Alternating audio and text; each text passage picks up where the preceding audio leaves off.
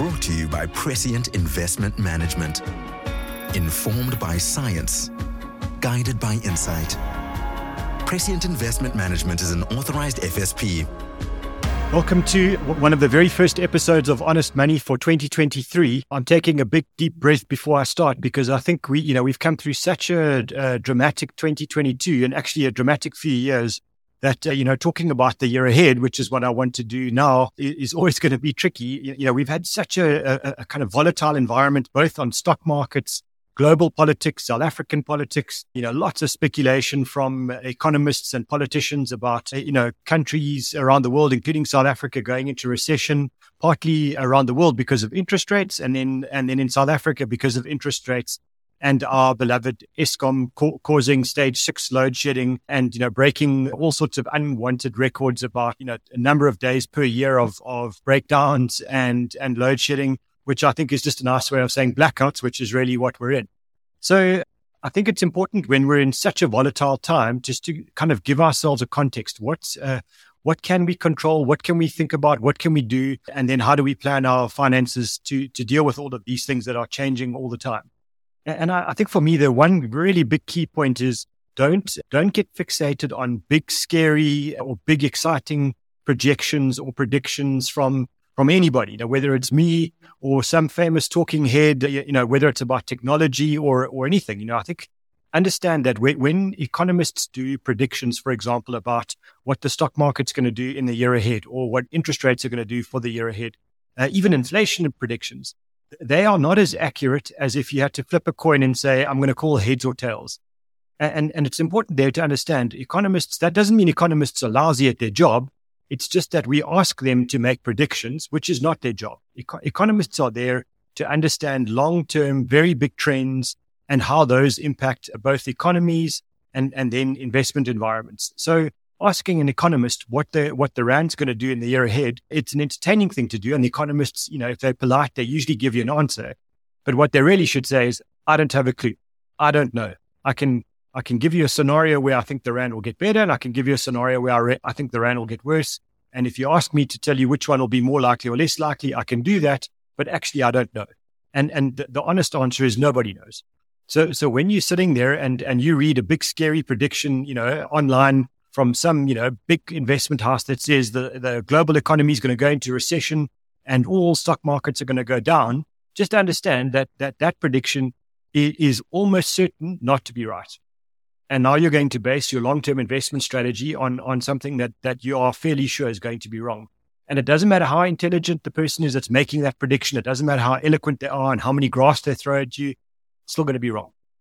So, so let's stop focusing on those predictions. You know, predictions for me are, are exciting when you're talking about your favorite sports team and what they're going to do in the weekend ahead and, and you know, what the weather's going to do.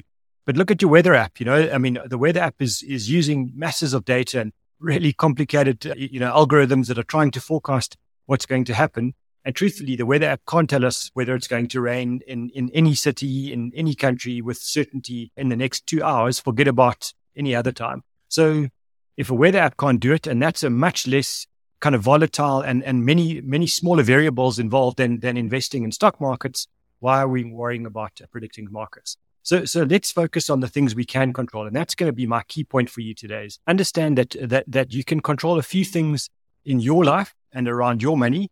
And, and those are important. You can pull big levers around the way you spend, the way you invest, the way you allocate your money. And those are really critical to the way you're going to build your financial future. You have no control over what the world's going to do around you. So don't worry about it and build your financial position so that you can cater for those, those big moves that are guaranteed to happen. Whether the big move is going to be up, down, left or right, I have no idea. All I can tell you is we will always have big moves. That's what happens when the world is driven by, by human beings. We are volatile and we do move markets and we are unpredictable. That's, that's a reality. That's the one prediction we can make. It's going to be unpredictable. So, so if I look at what's going on in our environment now and, and how that applies to you, uh, we are in an environment where interest rates are relatively high in South Africa. We, you know, we're sitting with prime interest rates of more than 10%.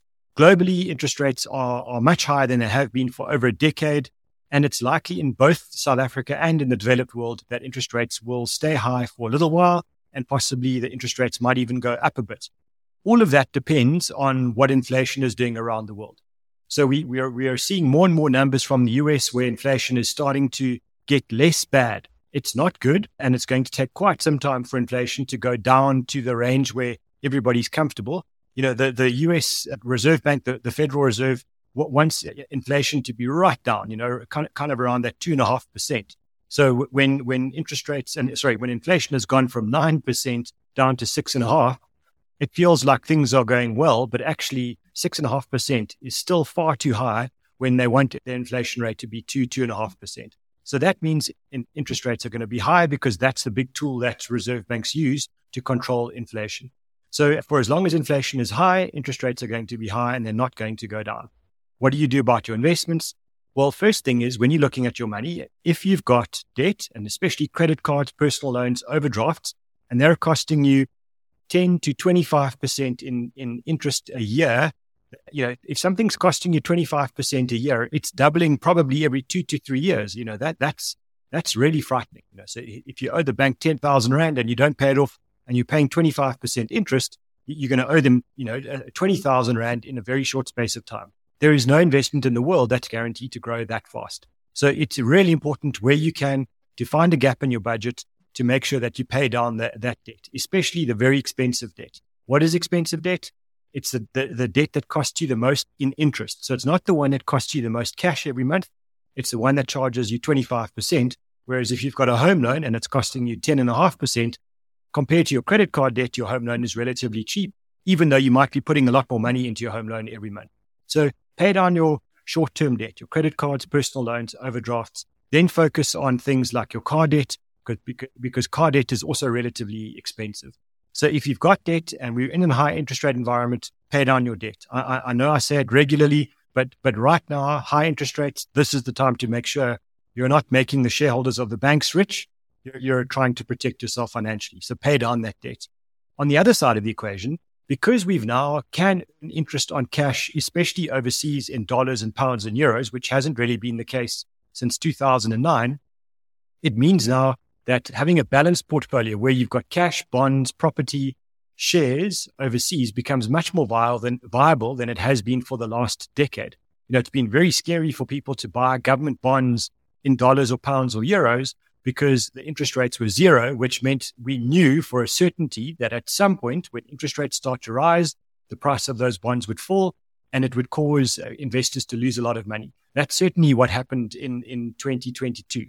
And so now when you can earn interest, it means that having a balanced portfolio, you know, 65% in shares with the balance in property, bonds and cash, actually not a bad thing overseas anymore. So if you didn't have a very balanced portfolio with your global investments, make sure that you get that balance right. There, there was a long period of time where global bonds offered you return free risk. Just explain that. You're going to get no growth because interest rates are zero. The, the, risk is there because if interest rates start to rise, the price of the bond goes down. Therefore, you've got lots of risk.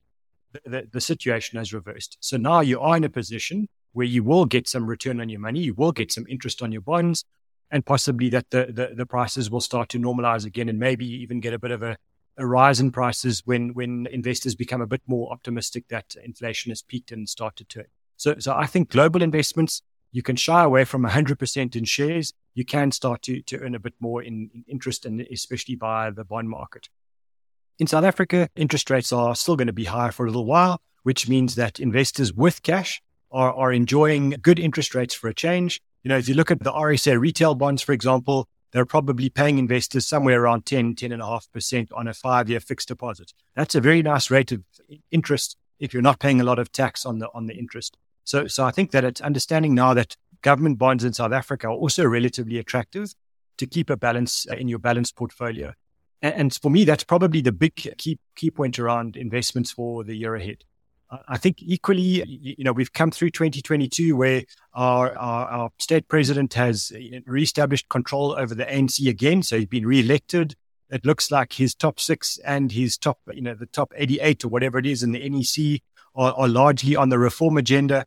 That means that uh, we, we should see reform continuing. I don't think anybody is happy with how slowly that reform has been taking place, but, but if it continues, that's positive news. The, the big thing that's facing all of us while I'm recording right now we're uh, we're facing stage at the moment stage five load shedding will be Eskom. And, and it's really critical that government finds space for Eskom to be able to afford more diesel to, to kind of get the, the, the, the stages of load shedding down. They do need to kind of re- reform the whole energy sector very dramatically. You know, at the time of recording, we, we're hearing rumors, you know, the, the, the ANC saying that they want the, the, the energy department to take control of Eskom. If that means that the cabinet minister in charge is Gwede Mantashe, I'm really worried about that. So, so that is something on my agenda. Uh, to compensate for that, we will see in the national budget in February the, the, the rebalancing of Eskom's uh, debt problem. Hopefully, that government takes on a portion of that debt and gives Eskom a bit more ability to invest in the grid, to maintain power plants, and to buy diesel. But, but surely South Africa has a major energy problem. I, I think for the whole of 2023, that energy problem is with us, and probably for at least half of 2024. So if you can afford it and you haven't done something yet, make sure that you are, you know, you are insulating yourself from from load shedding. If you can, get solar, get batteries, get UPSs, you know, hoping that this problem goes away, you, you know, because a politician says so. Unfortunately, that, that's not going to, to be the case. Looking ahead slightly further, I think that we are we are looking at how cabinet will be reshuffled. That certainly hasn't happened yet. And and you know if, if it's a very business friendly uh, cabinet, I, I, think that's only good news. But, but beyond that, you know, I'm, I'm not too worried about the world going into recession and how that affects investment markets. Understand that, you know, markets are always looking ahead somewhat. So the, mar- the global markets and the South African market has priced in a global recession already. So we need new bad news to drive markets down further. Th- that means that, you know, after a year like 2022, where, where you know, global markets had a really bad time, it's possible that they'll bounce. In most instances, when the US market has a very negative year, like it had in 2022, it does often have a very good year to recover. Not a prediction. That's just what happened in the past. If that happens for you as an investor, you want to be in, exposed to those markets. And, and equally, though, the JSE, although it had a slightly positive year, wasn't a great year last year. And, and so even if the economy goes into recession here, our investment markets are quite cheap and our, our stock, our, our shares, and especially the big shares on the JSE, are in no way expensive. So, so buying shares and holding shares for for the next few years, I still think is a very good strategy. No, no need to be too concerned about you know bad news in the short term if it's repeating the bad news we already know, because all of that stuff is in the price of markets. So unless we get new bad news, I'm not too worried about the performance of the JSE or, or the world markets. We still have the Ukraine on on on the world agenda as you'll see, just you know, watching and listening to the news, it's become less and less of a of a topic. Just like COVID was a huge topic, and it's become less and less of a topic. So, so I think that you know, you know, in, investors and and you know, people in general become more balanced and more understanding of what's going on. They get used to bad news, and and and then they start to say, well, what else are we looking at? What else is there that we need to focus on for the future? And I think that that's the space that we're in now. So, so we are positioned for positive surprises. If we get any kind of new good news arriving overseas or arriving in SA, it's very likely to spur you know our, our, markets to go stronger. I think the rand, for me, I always get asked this question. You know, what's a good level to to convert rands to dollars? And, and for me, I haven't changed my tune for the last few years. I, I, I think that the rand at sixteen fifty to the dollar or twenty fifty to the pound is a very good level. That, that doesn't mean you need to be exact where it, you know where you wait until it gets to exactly sixteen fifty before you convert your rands to dollars. It just means that's a nice benchmark if the Rand is somewhere around that level, not a bad time to send your money overseas. Equally, if you've got enough money overseas, don't try and trade the Rand because, you know, the, the Rand could go from 1650 to 15, could go from 1650 to 19. And, and no one will, will be able to predict that until it's already happened. And then they'll give you great reasons why it was so unpredictable. So, so don't worry about trying to forecast those things. Build your plan, build your asset allocation and your global allocation around your financial position and then don't worry about the big scary predictions, even if it's me saying it uh, every now and then when I forget myself and, and make a prediction which I really shouldn't be doing. Uh, I think just generally the, the South African economy is going to have a very tough time. Small businesses are really going to struggle with sustained load shedding. We will see unemployment taking a knock. And, and so the sentiment, the way people feel, the way we think, and our, our sense of positivity is going to be very negative. negative, And lots of people will, will be kind of forecasting the end of the world again.